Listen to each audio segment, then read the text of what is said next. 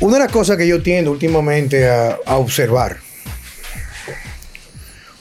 observar me, me refiero, o sea, yo me pregunto, me cuestiono, ¿qué está pasando hoy en día en nuestro entorno con aquel patrón morfológico que definía anteriormente de una forma inquebrantable la figura masculina con la figura femenina?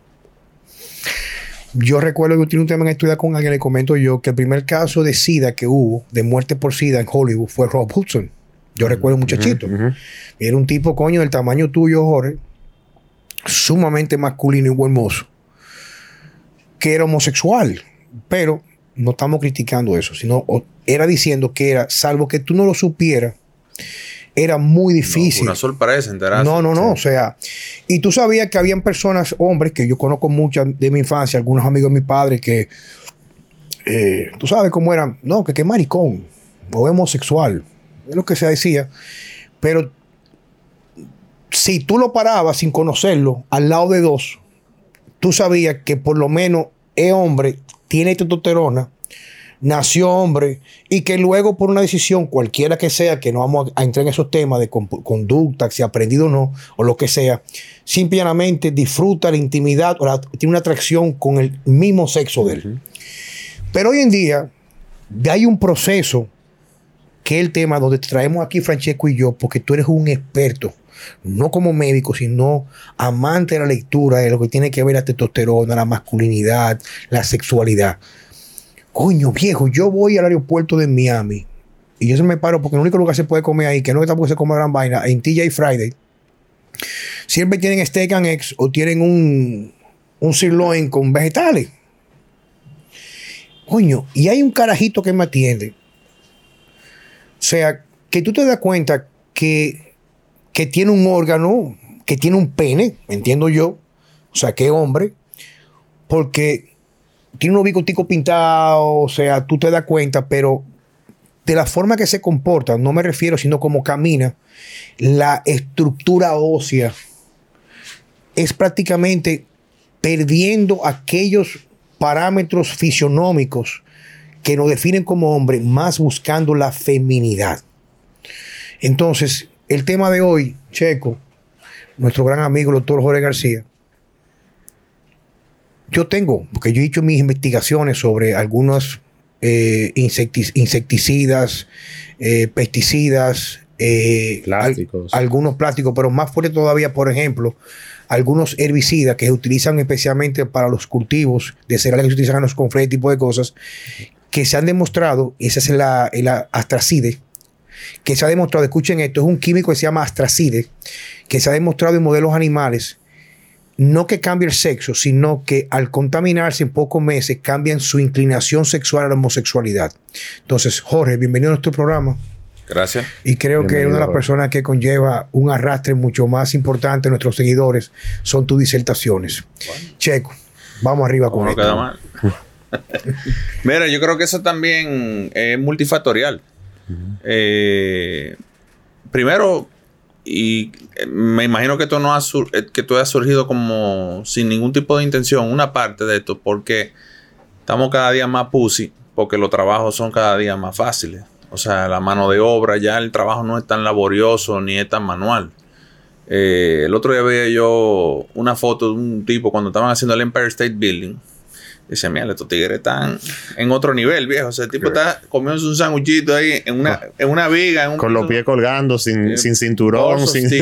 Entonces, eh, eso se ha ido sustituyendo al trabajito de oficina. Entonces ya como que empieza el músculo a como que no ser tan, tan importante. No sé qué tanto incida eso, pero me hace todo el sentido de que eso tiene que ser parte. Obviamente que la nutrición... Per- perdón que te interrumpa. Jorge. O sea, sabemos que hay una relación entre los niveles de testosterona y el desarrollo muscular. Existe la relación inversa. Perdóname, no te entendí. O sea, el hecho de yo hacer trabajo físico, no necesariamente ejercicio, influye en mi niveles de testosterona. claro. Sí, pero, pero mira la pregunta, porque vamos, vamos a comenzar. Pero de- es que no me, no me entendí, perdón Juan, pero no me entendiste lo que quise decir. Yo me estoy inclinando más como un modelo de selección natural. Hoy en día un pussy thrives y sobrevive.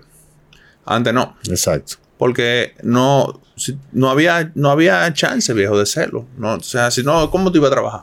Si los trabajos eran en su gran mayoría de En carácter manual. en una mina de carbón. Una mina- o ahí a pelear, o a lo que sea. Entonces, eso ha permitido que haya más de, ese, de esas personas con esa tendencia, digamos, dócil eh, eh, y servil, ¿no? Pero que no estoy hablando de orientación sexual aquí, ¿eh? Estoy hablando No, no, de entiendo. características fenotípicas. Y de ahí, en mi, en mi humilde opinión, han ido derivando de, de teorías radicales de carácter religioso, eh, disparate de que la masturbación y el deseo sexual es pecaminoso y, y por mi culpa, por mi culpa, por mi culpa. Mi gran Se inventan disparate como date alimentos, como eh, cereales de maíz y cosas que bien se saben que bajan la testosterona. Y no es un acto al azar. Eso se sabe de hace mucho, porque yo recuerdo comentarlo a mi papá que vivía en Estados Unidos. eh, eh, y la, la escuela donde él estaba era un- no me acuerdo qué religión era, no, no sé, no, no sé. Pero le daban, él me dice, sí, claro, nosotros nos daban una, una vaina ahí de para matarnos el deseo sexual. Bueno, yo, yo vi un artículo, Checo, no sé, tú, tú me lo dijiste en estos días y yo lo vi, lo vi en una publicación de una persona que hace publicaciones, valga la redundancia, completamente científicas, de que la persona que inventó los cereales lo hizo, lo, lo- lo hizo, o sea, los cornflakes que lo inventó. Lo que no sé qué religión era, era para bajarle la, el- la- la- la- la necesidad de masturbarse a los hombres Sí, porque él decía que eso, de, de que, que tú perdías coeficiente intelectual. y, que, y que minimizaba la producción de testosterona.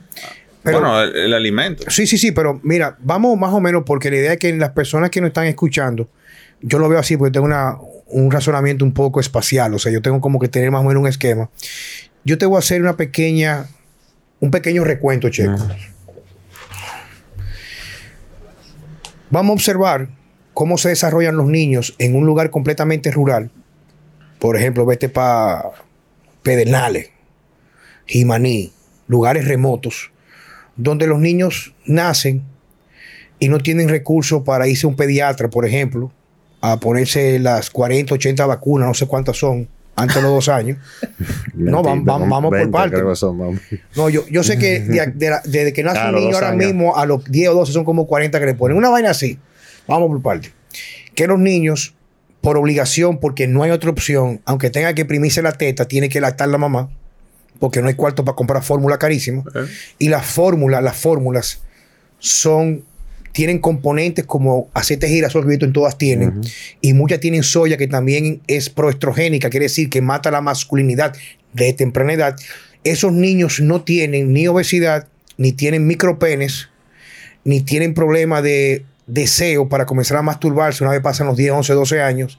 Y yo a veces recibo muchachos, que me comentó Víctor Mato, Vitico, que le están recibiendo muchachos de familias adineradas que viven en ciudades en metrópolis como aquí en Estados Unidos, que ya con edad de 14 años tienen micropene, o sea, cuando le hacen prueba de testosterona, la tienen en el suelo. Entonces, ¿qué resulta? Tú sabes que esto va a sonar medio conspiranoico, y, y- pero yo, tú estás aquí para tú mediar con el discurso mío que puede sonar como medio extremista o que yo estoy más o menos ya perdiendo la objetividad en lo siguiente. Yo estuve haciendo, y quiero que me escuchen, porque la gente tiende a diversificar lo que uno dice. Si usted va a comenzar a hablar mierda, vaya a otro podcast o deje de hablar mierda por ahí porque habla bien claro. No, porque la verdad, viejo, vamos a hablar claro. Aquí estamos, venimos gente que estamos en la misma frecuencia a compartir perspectivas y quizás un poco de o bastante experiencia clínica en el terreno para discernir un punto u otro. Voy contigo. Yo estuve averiguando, por ejemplo, que la incidencia, y no es para hablar, ese no es el tema, pero una observación.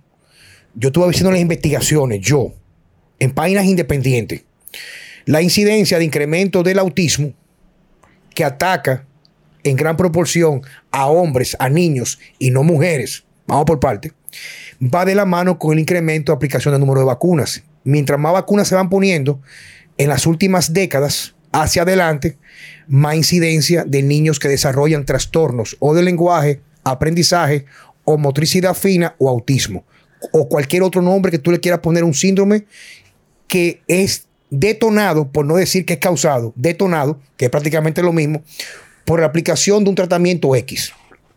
¿Estamos claros ahí? Usted siga vacunando a su muchacho. Le estoy diciendo lo que dice y usted lo puede verificar mañana, es lo primero. Perdón, eh, un, paréntesis eh, sobre eso.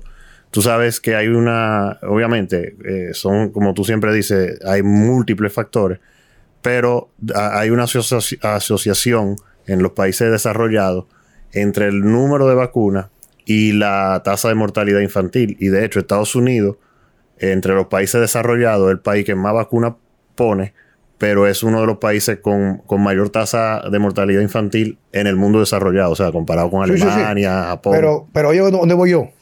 Dijimos que afecta en, su, en mayor proporción el autismo a qué? A varones, a niños que a niñas. En ese orden, en ese orden, cuando hacemos un estudio, están en internet, lo puedo buscar, inclusive yo voy, a, yo voy a regalar un webinar con información verificable.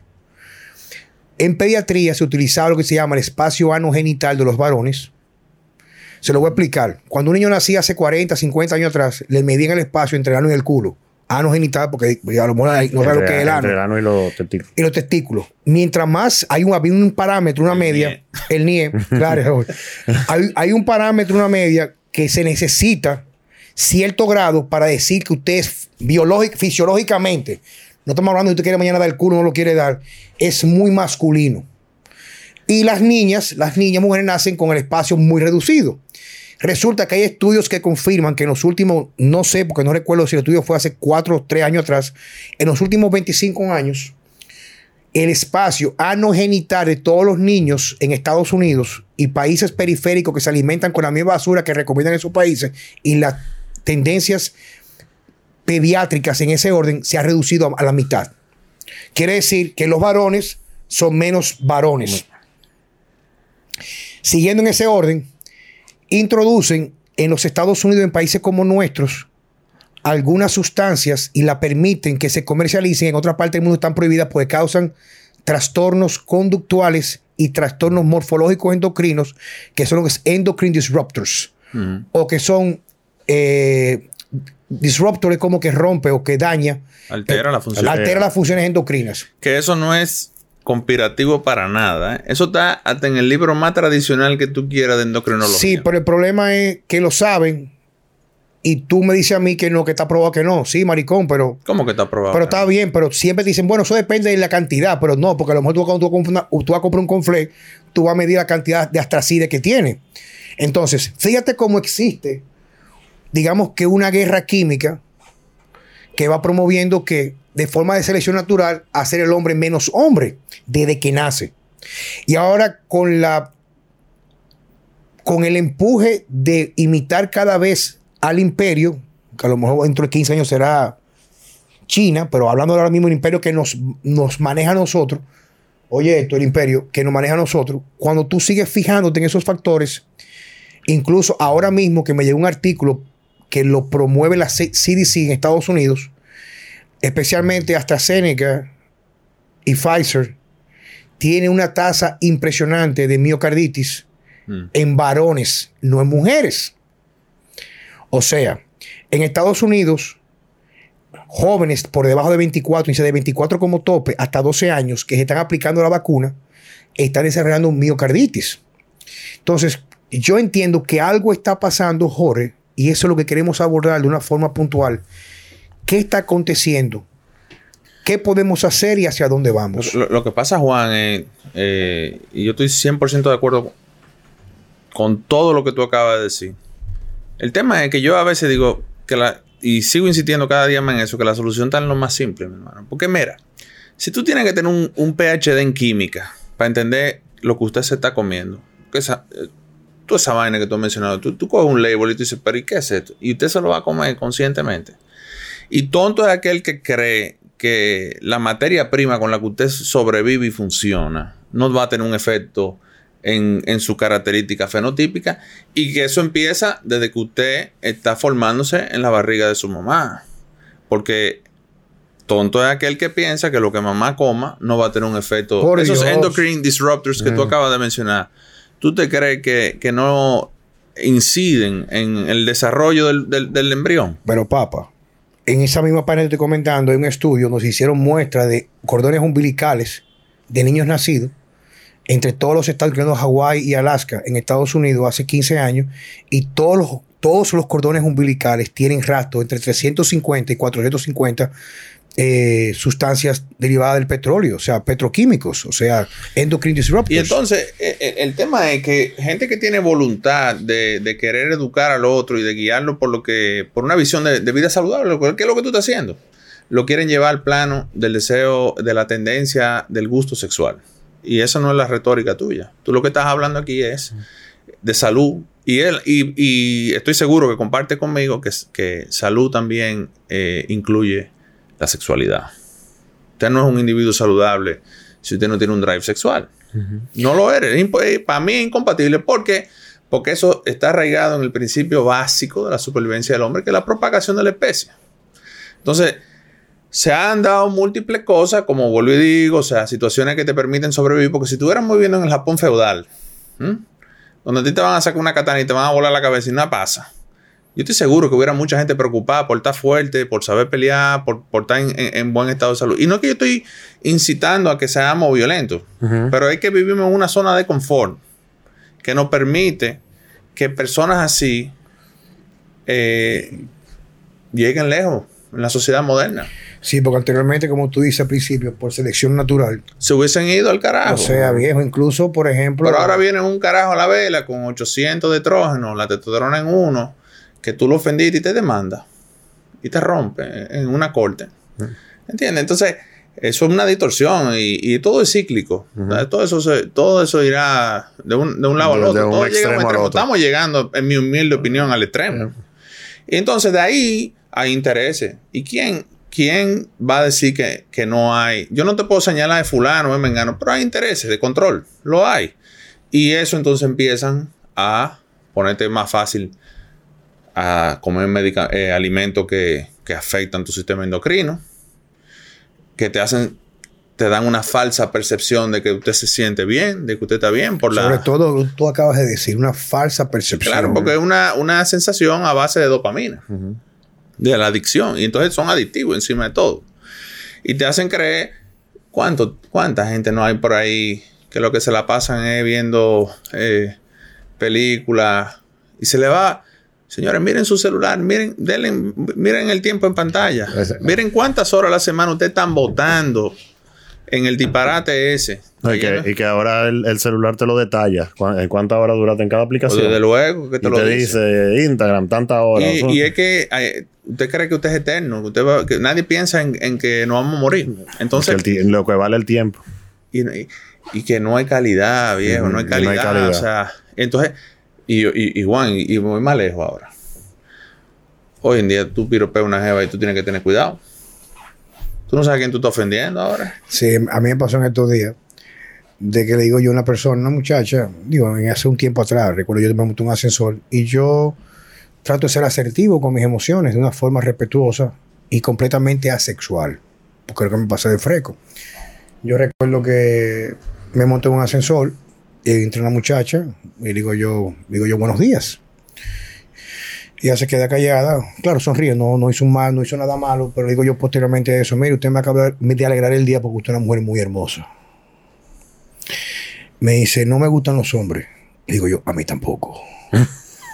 o sea, Amén. o sea, pero yo no estoy preguntando a ti. No, pero, Yo pero hasta yo tú abrirle la puerta, una- una- un gesto de, de simple educación que no tiene ninguna connotación sexual. Ya hoy en día. Lo ven como una ofensa como- porque tú estás porque asumiendo que, es un- que una posición de debilidad. Es una- es un mundo ridículo que vivimos.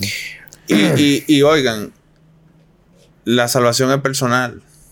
Así mismo individual, viejo. Eh, Nadie va a hacer nada por salvar A ti ni a tus hijos. Si tú estás contento con que tu hijo tiene la testosterona en el suelo, que, que va a tener disfunción eréctil a edades tempranas, que no va a poder tener hijos, viejo, pero es que yo lo veo diario. Mira, sin, sin ánimo de ser clasista. ¿Quiénes son los que se gastan una fortuna tratando de embarazar a la mujer? ¿Son Los pobres o son los ricos? Los ricos, viejo, claro que sí. Un pobre se baña en un río y, y- y nada más por bañarse la preña. Y el rico se está gastando 20, 30, 40 mil, 50 mil dólares en Para, tratamiento para... pa- pa- pa preñar a la mujer o para inseminación artificial. y eso no es como algo que debería de... Pero, oye, no viene el cuestionamiento. generar cuestionamiento. eh, Pero mira, viene el cuestionamiento. Vamos a utilizar un poquito más. Me gusta poner un poco crudo. ¿Qué es lo que diferencia? ¿Qué es lo que hace en la parte de la sexualidad? Escucha esto, Elga, a ti te gusta este tema. Dale, dale. ¿Qué es lo que te hace a ti sentirte importante? Es el deseo. O sea, cualquiera mete una Viagra de 100 y le rompe la nalga a cualquiera. O sea, me refiero en el sentido tú, que... tú sabes quiénes son los consumidores de esas drogas, ¿verdad? De la, para disfunción eréctil. No son los viejitos, ¿no? No los niños, los muchos los jóvenes. jóvenes. Ah, Pero vamos por parte. Oye, ¿dónde viene esto? Lo que en realidad marca la diferencia cuando tú estás acercando a una intimidad, sea o no importa heterosexual o homosexual, es el deseo. O sea, el deseo es que tú no puedes, una gente que tenga el sex drive. Eso es indicador o- de salud, Juan. Exacto. Tú tienes, por ejemplo, una apetencia sexual por tu pareja y tú la ves y los ojos te salen, viejo. Y tú estás cansado y tú la hueles, como dijimos Checo y yo, y te la quieres comer y tú agarras y le haces el amor. Lo que hace esa parte de la pasión que sea apetecible, que sea, que te haga identificar como tú hombre y ella como mujer, que se complementan, así lo veo yo, es la parte de deseo. Y yo tengo un problema que me pasa mucho, que pero no a mí, sino en mi práctica. Hombres por debajo de 35 años y mujeres por debajo también de esa edad Listo. que están prácticamente inapetentes. Entonces, yo digo la pregunta, no, que había lo que me dicen a mí, que Más yo, hombre que mujer, ¿eh? que yo quiero tomar eh, eh, o sildenafil o quiero tomar esto y lo otro. Digo, está bien, pero tu problema es, le digo yo, la gente tiende a confundir esto, Jorge, y esa es la parte que tú me vas a explicar. La gente tiende a confundir la, la falta de capacidad de tener sostener una erección Con y, la no- falta de y deseo. la falta de deseo. Tú puedes tener mucho deseo y, y no tener O- re- una respuesta adecuada. O, O- viceversa. o, viceversa. o- o tú no tienes deseo y como no tienes deseo, no hay neurotransmisores, entonces no puedes mantener la erección porque no te puedes enfocar en tu la tabla, como digo yo. Entonces, tenemos ahora mismo una crisis existencial porque ese mismo deseo que está supuesto a darte, perfiles apropiados de testosterona y otras hormonas, son los mismos que te llevan a ser mejor en el trabajo, a ser más proactivo, levantarte, hacer ejercicio, tener mejor autoestima. Entonces, ¿qué está pasando en el mundo? ¿Hacia dónde vamos? Pero eh, eh, precisamente, es precisamente lo que te acabo de explicar ahorita. O sea, el mundo de actual está tan cómodo que tú no tienes que hacer nada. El tipo, un tipo nada más tiene que agarrar su celular y, y buscar una, una tipa porno que él en su vida se la va a ligar. Una tipa así de dura y, y ahí se hace su, su, su, su masturbación viendo su tipa. ¿Y tú crees que ese tipo ge- genuinamente va a tener un empuje de buscarlo de verdad? No, no, hasta para buscar una pareja de verdad, ya No, abre no. Tinder No. y le da dos botones. No, y como es un tipo que probablemente tiene cero habilidad social, eh, no va a ligar en esa liga tampoco. Y entonces no le gustan. Pero, Hay- hay mucha- es mul- esta vaina es multifactorial. que podemos, eh, son miles de puntos que podemos aquí. Indudablemente, y te lo digo que lo veo a diario, que es una cosa, lo hablaba con Víctor el otro día, esto es una vaina alarmante, viejo. La cantidad de gente joven, sin esperma, mujeres con la reserva ovárica en el piso, la insulino resistencia y como consecuencia de testosterona bajita y estrógeno en la nube. En los, en los hombres y las mujeres con los ovarios poliquíticos. Es una cosa alarmante, alarmante. Y a mí no hay nadie que me va a decir que eso no es una consecuencia de, de lo que se está comiendo hoy en día. Lo mío pasa cuando se come una nalga. Te voy a explicar por qué.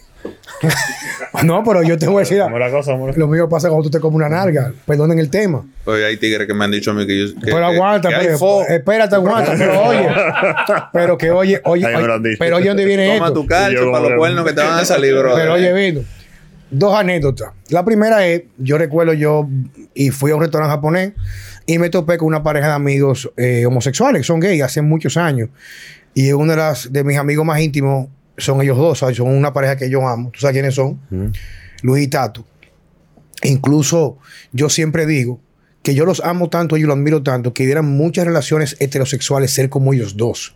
Ellos tienen su misma relación desde hace, yo lo conocí en Santa Fe en el, en el, en el, dieci- en el 99, 2000, y tienen, o sea, una relación bonita y yo gente que yo quiero y amo. Y yo llego, oh maestro, que sé yo cuánto, y yo me la acerco y lo abrazo.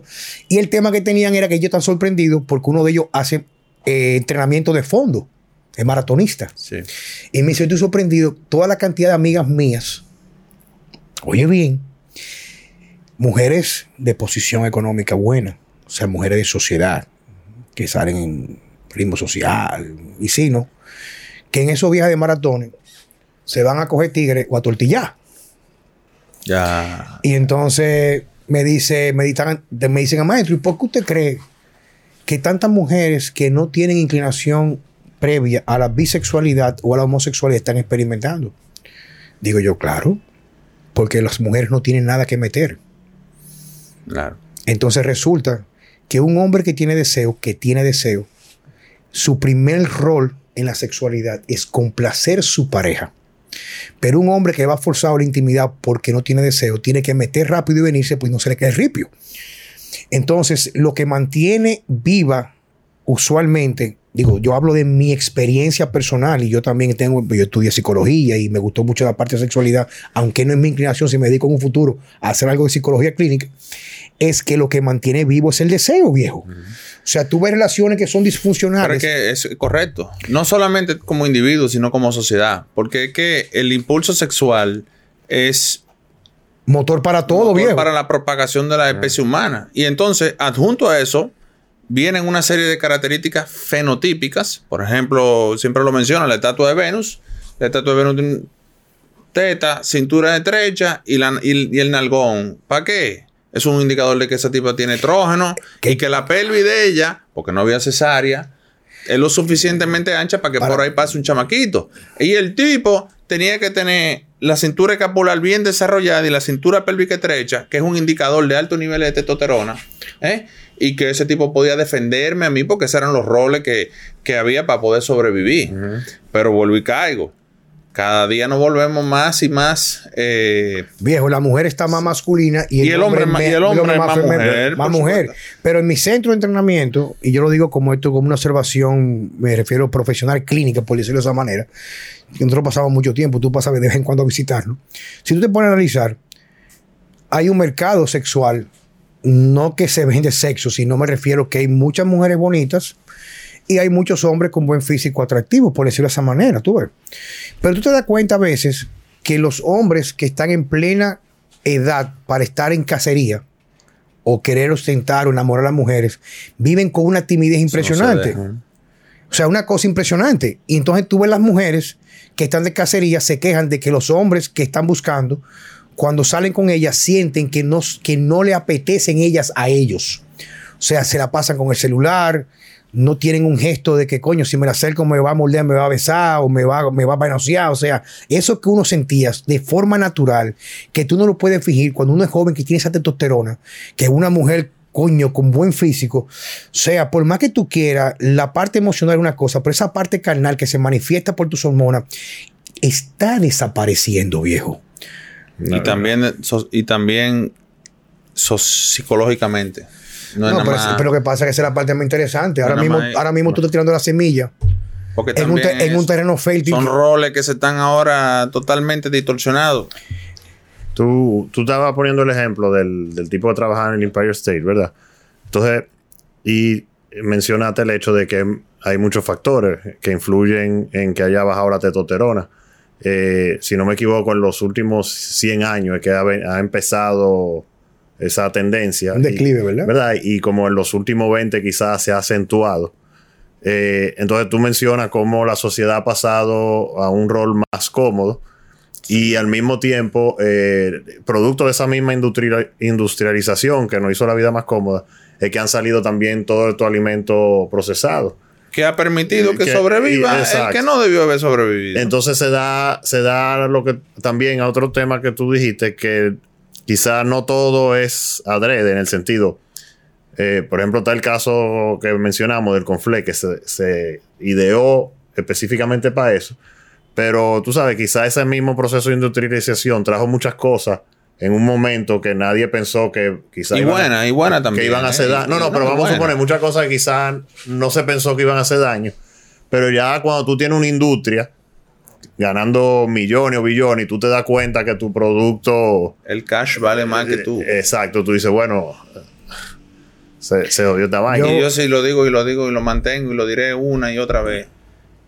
Lo dije ahorita, la salvación es personal.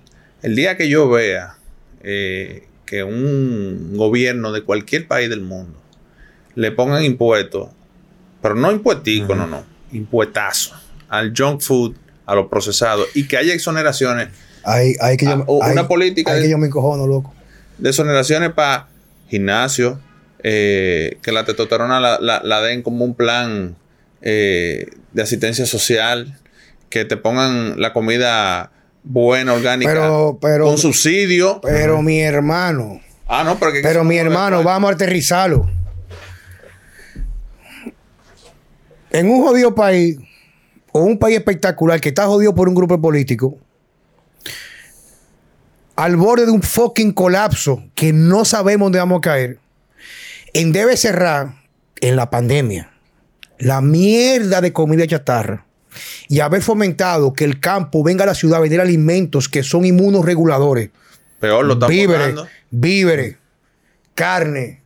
Coño, vamos a comer para alimentar a la gente y vamos a darle negocio.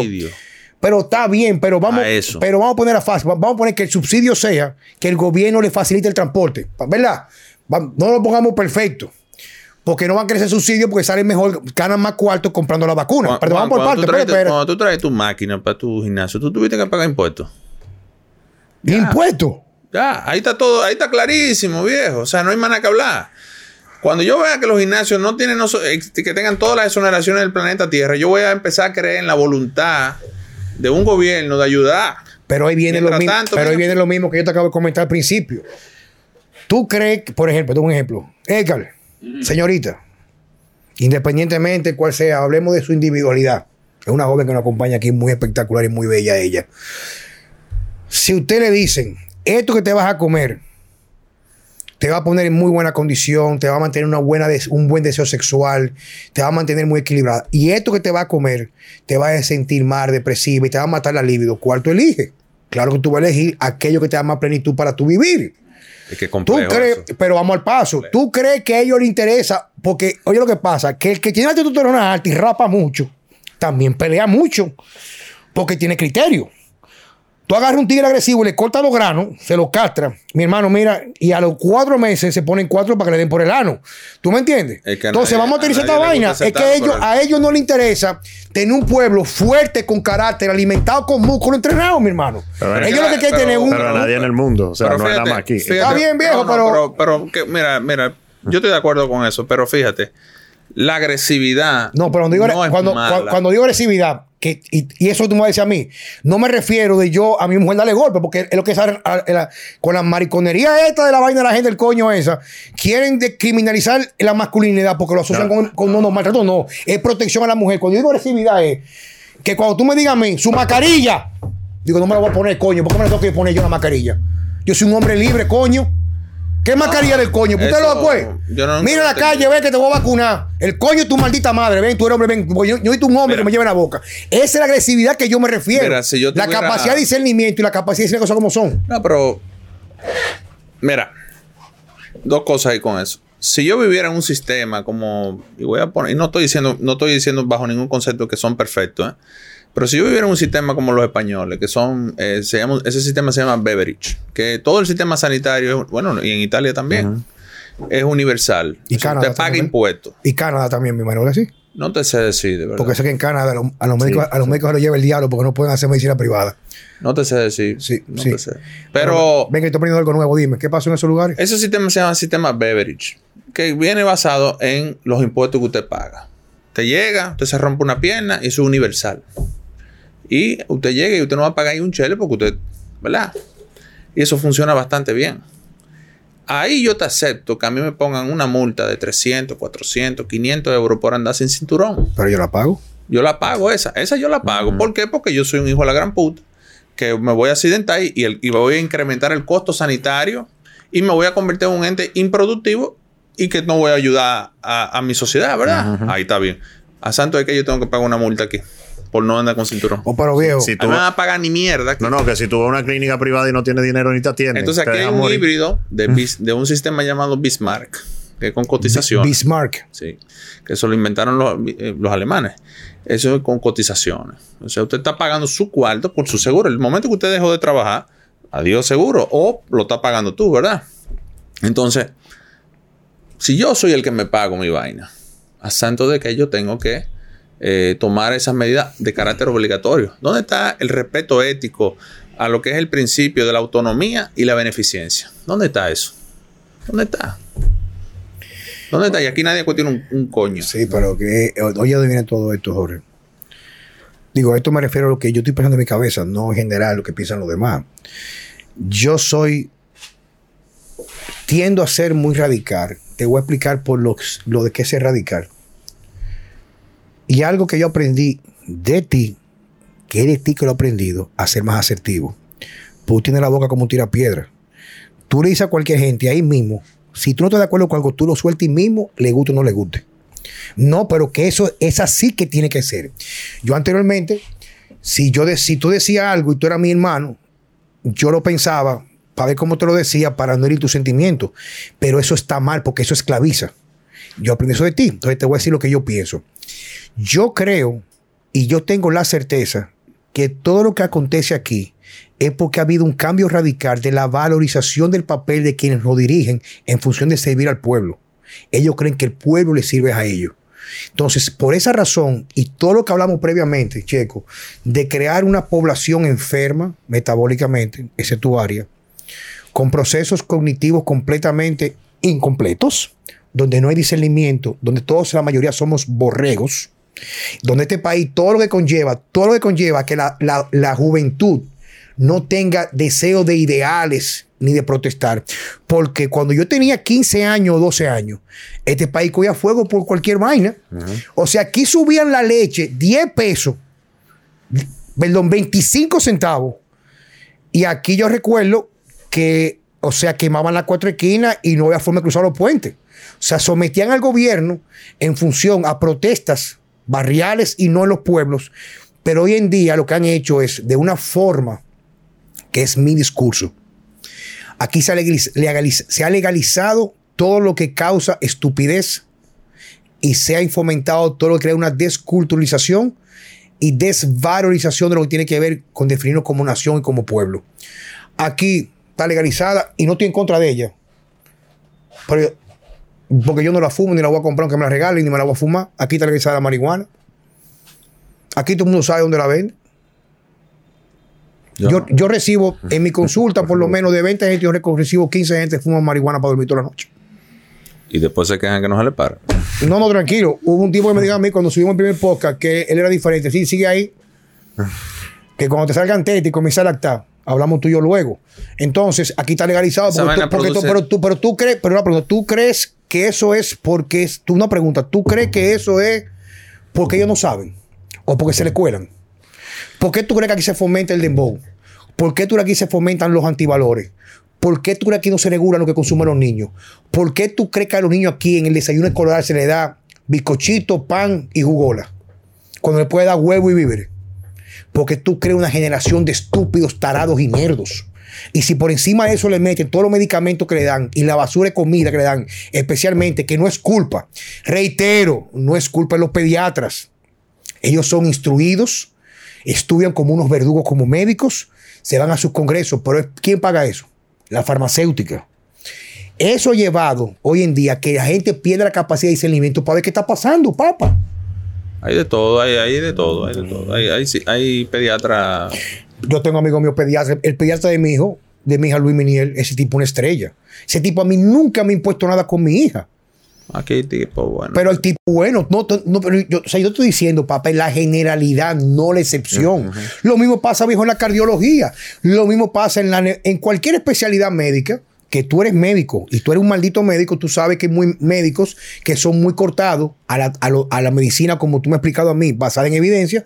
Y hay médicos que tienen de eso, pero son un poquito más enfocados a dar un poquito más, reitero, poquito más no de medicamentos, no soluciones alternativas. A lo mejor tú vas a un cardiólogo, a lo mejor que es completamente tradicionalista, que te va a mandar estatina, pero a lo mejor te va a poner una dieta, aunque sea la, peor dieta, te la manda para ver si te baja el colesterol. No, porque es que tú te por ejemplo, ahí, ocurre algo interesante, eh, y el mismo Charles hablaba siempre de eso. Charles decía que la, eh, la medicina americana era un mal necesario, porque como se movía por cuarto, eh, se fomentaba mucho el desarrollo científico, ¿verdad? Mm, claro. Y que en Canadá no se estudiaba un coño porque no, no, no hay cuarto. Ahora que tú lo dices, me acuerdo si es socializado. Que, no hay cuarto. No hay dinero de por medio, pero yo el otro día estaba leyendo, comparando eh, el manejo en Inglaterra, España y Estados Unidos de la diabetes. Y tú notas en el español y en el inglés un afán de que el tigre se cure o use el mínimo. Porque cuesta. y, eh, Entonces el gringo, no le- paga- el gringo no le paga el importa un gobierno. coño. Búscate una guía americana de la hada para que tú veas. Meformina. No, no controlado. Agrégale meformina y un inhibidor de la DPP4. No funcionó. Agrégale la meformina, el, el inhibidor de la DPP4 y ponle... Insulina. eh, una, su- una sulfonilurea. Pon- ponle lo que tú quieras, pero agrega, agrega y agrega. Yo no, lo, lo- por ejemplo, los ingleses eh, y los españoles, pesa tres veces a la semana. Yo casi me caigo para atrás cuando yo leí eso. Primera vez en mi vida, pesa. Yo veo como un parte de un tratamiento. Mínimo de 150 minutos por semana de actividad aeróbica. Mínimo. Controlar la ingesta de carbohidratos. O sea, tú ves un afán integral de, de mejorar al individuo y que se revierta o en su defecto que use el mínimo. El mismo. Pero no hay esa. no, entonces, ¿qué pasa? Aquí, y, y, evidentemente no hablaré de todos, pero habrá muchos que, que dirán, coño, que con lo que yo gano, yo no me puedo dedicar tan de lleno a, un- a, un- a una persona. O, o te dirá otro, bueno, pero que yo no tengo dinero para ir a tanto médico. Porque entonces va al, va al endocrino, va al, al nutricionista, no se hace ejercicio, entonces no tengo cuarto para pagar un entrenador, etcétera, etcétera, etcétera. Y e- yo vuelvo y digo lo mismo, cuando yo vea una política de facilitar la reversión y, y quizás, digamos, en algunos casos que se podrá eh, curar una condición de salud, cuando yo vea eso, eh, una política que fomente eso, yo empiezo a creer un poquito en que hay una voluntad real de, de ayudar a la sociedad como tal. Pero al final el- lo que nos están es drenando de cuarto, Checo. sin calidad de vida de ningún tipo. Mira, para volver un poco al tema inicial, Eso te iba a decir. y eh, como dijo Jorge, yo estoy totalmente de acuerdo, la salvación es individual, Personal. personal, pero hay mucha gente que quizás quiere, pero no... Desconoce. Desconoce. Entonces, Nah, falso. Vive- perdóname, pero falso. Vivimos en la era de la información. está bien, pero van...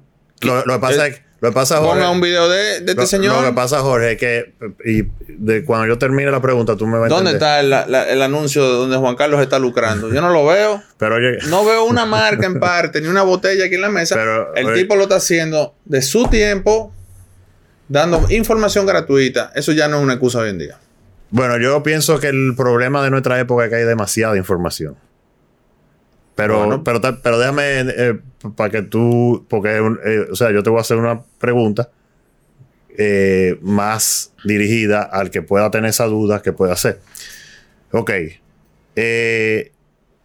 Tenemos este problema de, de esta nueva generación de niños que están gordos, tienen alto nivel de estrógeno, no están produciendo testosterona está lo obvio que es la alimentación y eso aquí lo hablamos eh, eh, prácticamente en- eh, cada vez que hacemos un podcast se habla de eso y como tú dices eso se puede conseguir información fácil. Ok pero papá y mamá ¿qué, qué señales pueden ver en sus hijos y si ven señales preocupantes qué deberían hacer ya a nivel de, de- de médico aquí en Lo que, lo que pasa es, y, y lo dije una vez que, que tuve con para ustedes. terminarte la pregunta, vamos a suponer que yo no sé nada de esto y yo veo que mi hijo de 8 o 9 años, varón, eh, tiene tetica, tiene... Eh, Es eh, fácil, viejo. Siempre lo he dicho. Y es que aquí no se estimula el pensamiento crítico. Si a mí yo me le siento ahora mismo a una persona con una situación X y no me sabe explicar cómo, cómo llegué ahí, cómo me está pasando el mecanismo por el cual yo estoy y cómo yo lo voy a resolver. No qué me lo va a resolver, cómo. Si a mí alguien no me puede explicar, bye bye. Por ahí mismo me voy. Voy para donde otra gente. ¿Por qué? Porque eso es una persona que lo que está regurgitando algo que yo puedo googlear ahora mismo. Búscate el manejo de lo que te dé la gana. Pon- yo siempre pongo eh, Diabetes Workup. Ni- no tiene ni que leer, dale images y te va a salir un algoritmo. O si no vamos ya a los mecánicos, ya no vaya al médico. ¿Me entendió? Entonces tú puedes, dime cómo, cómo, explícame los mecanismos. Y eso denota que usted conoce la ciencia básica, que de eso carecen mucho. Y que usted no es una máquina de repetición. Usted conoce la ciencia básica. Y entonces, por lo tanto, usted tiene cómo ofrecerle a esa persona, primero, la verdad. No venderle, un- no, no venderle un sueño. La verdad, lo que se puede es- hacer. Esa es la parte más importante. Y siempre dejarle claro al paciente que muchas condiciones metabólicas crónicas, como son diabetes, hipertensión, pueden mejorar mucho y hasta pueden llegar a una resolución completa, pero eso cuesta. Pero no es que cuesta mercurialmente, cuesta Lo que- esfuerzo. lo que yo te y es lo que nadie quiere. Lo que yo te dije ahorita. Porque es más cómodo. ¡shup! Por eso, por, eso es que mucha- hay, hay muchas personas que van a mi consulta, por ejemplo. Fíjate que en días inclusive he tenido un incremento de los referimientos para donde Jorge y para donde Víctor Matos, y inclusive para el doctor Víctor Atala allá en el centro. Que hay personas que van para rebajar, por ejemplo, ¿verdad? Y yo descubro en su analítica, su levantamiento de estilo de vida, cuando yo le hago lo que se llama la matriz de medicina funcional para saber sus factores y detonantes, me doy cuenta que son gente que están tan arraigadas a sus hábitos que la intervención primaria debe ser la de un médico tradicional que maneje todo lo que tiene la parte de medicamentos, ese tipo de cosas, porque no están dispuestos a renunciar o tienen que renunciar para poder conseguir una resolución del problema que Pues tienen. tómese su pastilla. Tome su pastilla y va a estar mucho mejor. Porque No. hay personas que dejar lo que están comiendo o vivir ya acostumbrado a no tener una erección o no tener líbido y pensar que lo único que necesitan es tarjeta de crédito y mucho dinero para mantener a la mujer contenta, es una elección. O sea, Sí, tú- sí, tú tu eliges- definición tú- de calidad de vida no es ser esa, la o sea, nadie, eso no te hace ni buena ni mala persona, eso es lo que tú No. estás eligiendo. Ahora, cuando tú te revisas y tú en realidad tienes el deseo, como tú dices, yo tengo el deseo de lograrlo, como dice Jorge, yo voy a buscar una persona que aparte de decirme lo que yo tengo, cómo yo llegué ahí, me diga cómo yo voy a solucionar y qué voy a alcanzar y por qué yo lo tengo. Porque como digo yo, si tú me hablas que yo tengo un problema, pero no me da solución, no me lo venga a decir. Claro. ¿Tú entiendes? Entonces, por ejemplo, pasa mucho eso ahora mismo, Checo. El asunto es que yo entiendo. Digo entiendo porque es mi, es mi perspectiva. Yo no puedo decir que lo vi en ningún lugar. Yo soy un, un tremendo observador. El mundo va en camino, eh, lo veo de esa manera, especialmente con los jóvenes hoy en día, donde han- van perdiendo una vida o van viviendo una vida que carece de un propósito real. Yo, muchacho, muchacho, toda mi vida fue en torno. mi- bueno, cuando yo comencé a enamorarme, a los 12, 13 años, que me gustaba la vecinita y la vaina, coño, era ponerme fuerte para llamar la atención y sentirme más hombre. Inclusive cuando yo comencé a leer revistica, yo buscaba revistica de cómo evitar la eyaculación precoz, coño, porque cuando uno agarraba, un chamaquito, y coño, el, jue- el juego se acaba en el primer inning por lluvia. Ahí mismo se acaba el juego, mi hermano. Uno iba tan recho, mi hermano, porque no había nada que hacer. Que tú veías a la tipa así, ahí mismo, tú, o sea, tú, tú ahí mismo agarrabas y se acababa el juego ahí mismo. American Pie. Ah, Oh, pero acá, viejo, sí. Entonces tú ves que la vida mía de muchacho iba en torno de cómo yo satisfacer a una mujer. Yo, yo compré un libro, viejo, una vez de cómo hacer sexo oral. Claro. Mierda, viejo, o sea, ¿para qué yo quiero tener si yo no puedo disfrutar las cosas para mí tienen valor? Y, yo no soy un tipo promiscuo, o sea, yo tengo mi pareja y amo a mi pareja y es con mi pareja.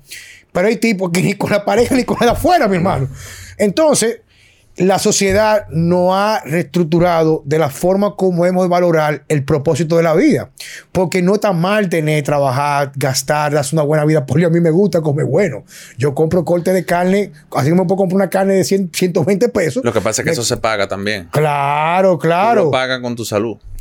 Claro, viejo. Pero la gente pierde la salud Sal- de una salvo, forma. salvo casos muy excepcionales como un Arnold Schwarzenegger que se le alinearon los planetas. Ah, no, no, fue el final, loco. Pero la mayoría de los tigres con eh, Franco Colombo.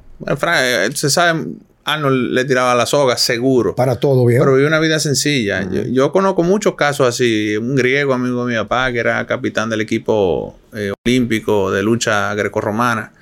Ese tipo vivía como un espartano, una vida totalmente sencilla, feliz. Pero si usted se va a volcar a buscar cuarto, y también a veces yo digo, ¿qué tantas necesidades tú tienes y qué tantas necesidades tú te estás creando? Y la, el común denominador, eh, y no es que tiene nada de malo aquel que valora el éxito económico como un parámetro de, de como su meta, ¿no? Eh, el común denominador es que ninguno son saludables.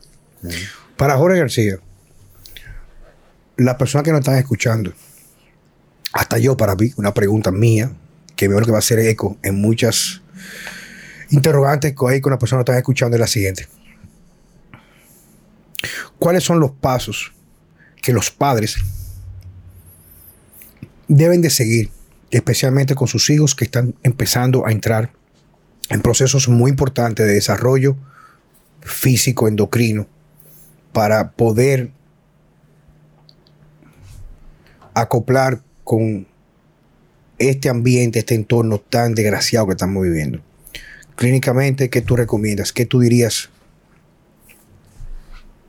Siempre lo digo, nada procesado por la boca. Trate de comprar, no, no se tiene que ir de boca con el tema orgánico, o sea, haga lo que usted pueda. Aquí todavía, eh, gracias a Dios, todavía tenemos eh, muchas opciones y que generalmente, increíblemente, son las más baratas. Más tiempo en la naturaleza. Esa parte importantísima, viejo. Actividad física. Actividad física. Eh, hay una etapa pa- para todo en la vida, yo creo. Y, y hay un tema que ya, y no me voy a ir por ahí, pero se asocia eh, el tema de salud, que es lo que se llama memoria metabólica. O sea, todas esas cosas buenas que usted está haciendo de joven se, se van a manifestar ah, en una edad futura con, con- en forma de una mejor salud. Y con los niños, eh, entender primero que se están desarrollando. Entonces, lo que tú tienes que hacer es crear un ambiente lo más natural posible, porque es que lo natural no puede ser malo. Dejen de estar higienizándole la mano 800 veces al día con sanitizadores. Dejen que se ensucien. Dejen que coman vaina del piso, que no va a pasar nada. Que vayan fortaleciendo, enrobusteciendo su sistema inmunológico, que sean físicamente activos y denle nada procesado. Y quítenle toda esa basura, tableta, pónganlo a leer libros, no tableta, no celular. Eso hace daño. Eso hace daño. Hay- Esas tres, hay- esas hay- tres hay- cositas. Hay, que administrárselo, viejo. Esas tres cositas que yo acabo de enumerar ahora mismo, que, que a bien o a mal nos tocaron a todito apagones, porque me dieron pila de apagones. Yo hice mucha tarea con lámpara de, Y de, yo, con- de y- querosén y- y yo con velones, papá. y velón y vaina. Pero yo vivía jodiendo en la calle. O sea, mi mamá tenía que estar peleando para que entráramos a la casa. Mami salía con una correa al, al patio de la iglesia de, de, de, de- de Los Prados a buscarme. Y entonces, ¿cómo, Ya cayendo el sol, que uno no veía la bola, la bola daba en la cara a uno. Era. ¿Cómo viven ahora los chamaquitos? Trancados en la casa. Y la salud no es solamente física. La salud tiene un componente emocional y social. Entonces, no interactúan con niños cuando tan importante es eh, en esas edades del desarrollo. eh, tú sabrás más que yo de eso, de, de. ¿Cómo se dice esa vaina? De. Como de semejanza entre sus compañeros, sus peers. Sí. Eh, eh, porque se va desarrollando una identidad. Ahí es que entonces empieza a, a desarrollarse autoestima y todo, un ambiente eh, fuera de ese manto protector del hogar. A enseñarlo a resolver problemas de la vida. Eso es lo que. Es, es que no hay que irse más de ahí, Juan. Juan. No, no hay que volverse loco. Checo. Sí, ¿no? Eh, Básicamente eso mismo. Y en el caso tuyo, porque yo te admiro mucho cómo tú le dedicas tiempo a tus hijos, que están en una edad muy crítica, los hijos de Checo. 11 años y, Y- 9. y nueve, Y sí. 9 años. ¿Qué es tu recomendación? No, básicamente lo mismo dice Jorge, o sea, por, apórtame algo. eh, por ejemplo, eh, tú sabes, con el tema de, de- sobre todo este año que, que los colegios han estado cerrados, eh, yo trato de que hagan ejercicio en la casa, o sea, ejercicio simple, push-ups, split squat, hacen remo invertido aquí en la mesa, incluso la, hasta la mamá me, me mencionó en estos días que los, niños se ven como más derechitos. O sea, que hay una edad que empiezan a crecer como sin, control y, tú lo ves que, medio se van de lado y están derechitos, los músculos un chin más eh, marcados. Eh, cada, todos los fines de semana que, que están conmigo, yo trato de salir de la ciudad y ir a playa, monte, o sea, eso mismo, eh, no sé, que es una combinación tanto de actividad física y de, de naturaleza. Y, Y- padre, y- y un y- padre presente. y- no, y, y yo recuerdo que la vez que hemos compartido con Checo, que lleva a sus hijos por los fines de semana, los hijos no llevan ni, ni celulares ni llevan No, tableta. exacto. Cuando, cuando están conmigo no, no llevan nada. O sea, yo le prohíbo llevar todo. Eh, en la semana, eh, yo no sé nada de música, pero yo bajé una aplicación en el teléfono, se llama Simple Piano. Y ellos tienen su piano y cada vez que yo voy tienen que hacer por, por lo menos media hora de, de- de música, porque es una forma también, tú sabes, de, de que no sea siempre lo mismo. Y, y yo entiendo que la música te abre la mente eh, de otra forma. Bien. ¿Entiendes? Y, y obviamente el tema de la alimentación. eh, entonces hay otra cosa que, por ejemplo, a veces, sobre todo la niña, a veces me dice como, para que juguemos la escuelita. Y yo me siento con los dos y le hablo temas ya más de adultos. Para ponerte un ejemplo, de, eh, el otro día le estaba hablando de finanzas personales y yo agarré uno, una caja de, de caracoles, de espagueti. Y entonces se lo hacía con los caracoles. Tú ganas 10 caracoles, pero tienes que gastar uno en esto, en e- ¿entiendes? Y le hablé del concepto de, de, de ahorrar, de invertir, etcétera, Sí. etcétera. y Cosas así. Tú sabes que este tema que hemos tratado en el día de hoy con la participación de Dr. Jorge García y con, con- Checo siempre, siempre me acompaña. Ellos no me veo sin Checo haciendo los podcasts. Puede, sonar muy alarmante. Y en la medida que tú vas entrando más en el hoyo, te das cuenta que es más complejo lo que uno piensa. Pero yo creo, así como dijo Jorge, si me vas a decir un problema, dime cómo lo puedo solucionar, cómo lo puedo enfrentar. Yo voy a hablar con el ejemplo que estoy viviendo con mi hija. Tengo una niña de un año y ya casi cinco meses de nacida. No voy a decir todas las decisiones que he hecho con ella porque es asunto personal mío. O sea, y yo tengo por... Me convencí de que no quiero nunca dejar transparente mi vida personal mi familia por los medios o las redes sociales. Si tuviera una cuenta de Instagram privada, donde yo tengo, doy acceso a quien yo quiera, es otra cosa, pero mi, mi cuenta es de, a igual que esto, esto es de consumo general. Pero voy con lo siguiente. De todos los factores que hemos conversado aquí, factores ambientales que tienen que ver con la estimulación de los medios, cómo se promueve hoy en los niños de una forma u otra, lo que podríamos llamar nosotros en nuestras creencias antivalores familiares, serán valores para otras personas. Como hemos hablado, por ejemplo, de la carga tóxica ambiental que hay a través de muchas cosas que nosotros desconocemos, que no están a la vista, ni nadie nos informa para poder tener mejor elección o discernimiento de lo que vamos a consumir. El cuerpo humano tiene una gran capacidad de manejar cantidades muy elevadas de toxinas y estrés, siempre y cuando ciertos factores que sí podemos manejar nosotros, lo comenzamos a incorporar en nuestra vida día a día. Si tú vives en un ambiente muy tóxico, sea por derivados de petroquímicos, sinoestrogens, endocrine, endocrine disruptors, perdón por el inglés, si la alimentación es alta, apropiada en proteínas, hay suficientes movimientos intestinales, hay hidratación, casi siempre nuestro órgano que se encarga de biotransformar, de biotransformar, de desintoxicar como el hígado y la vía de eliminación, pueden ayudarnos a lidiar con este exceso de carga tóxica, entre otras cosas.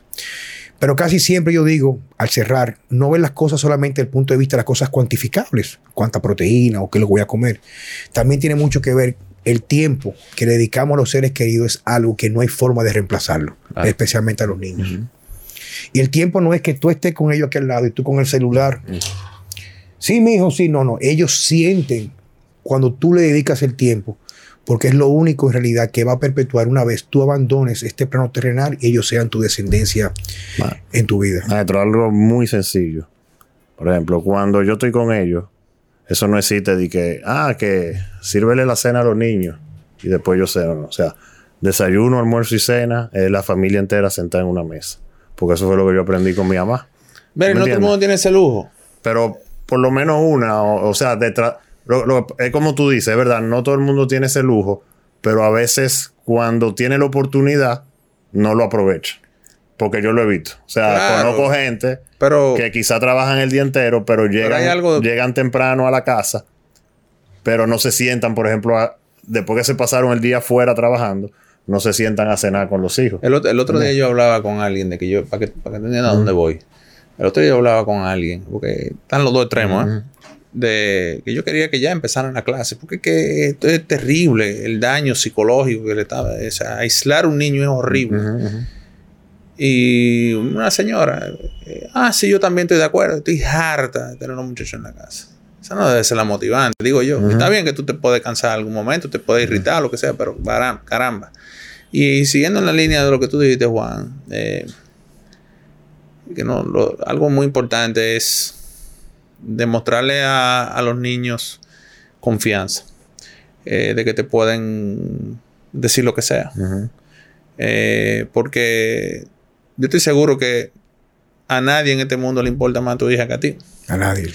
Entonces, transmitirle eso a, lo- a los niños que muchas veces se, se van a la deriva por no tenerle confianza a su papá y a su mamá y creer que su papá y su mamá lo van a atacar y van a buscar el consejo eh, de otra persona que de repente puede ser con buena intención o, o no. o no. Ujú. Pero de seguro que en el hogar la van a encontrar con la mejor intención, pero ellos no lo saben. eso. Definitivamente, el tiempo que le dedicamos de calidad es algo que no tiene precio ni se puede cuantificar con dinero. El hecho de tú llegar a la casa, tener una hora para soltar el teléfono, dedicárselo con calidad al niño, y estar con él y sentarte. Yo, por ejemplo, la niña mía pequeñita, no me ve la Paquita, no habla. Y cuando ella se va un ratito a poner su prima, yo le pregunto, mi amor, ¿cómo te fue? O sea, ya yo voy hablando con ella. Cuéntale a papá, ¿te gustó lo que tú hiciste? Y todo ese tipo de cosas. Y ahora vamos a despedir el programa, Jorge. Ante todo, muchas gracias por tu, por tu mira, ¿sabes una cosa que Gracias me a encanta? A mí me encanta que tú vengas, mía Francesco, porque tú eres una persona que siempre aporta algo que es nuevo para nosotros, una nueva perspectiva. Señores, muchas gracias, Francesco. Gracias a ti, Juan Carlos. Y Señores, gracias, Jorge. bueno, señores, de nuevo, muchas gracias por este tiempo que nos han dedicado.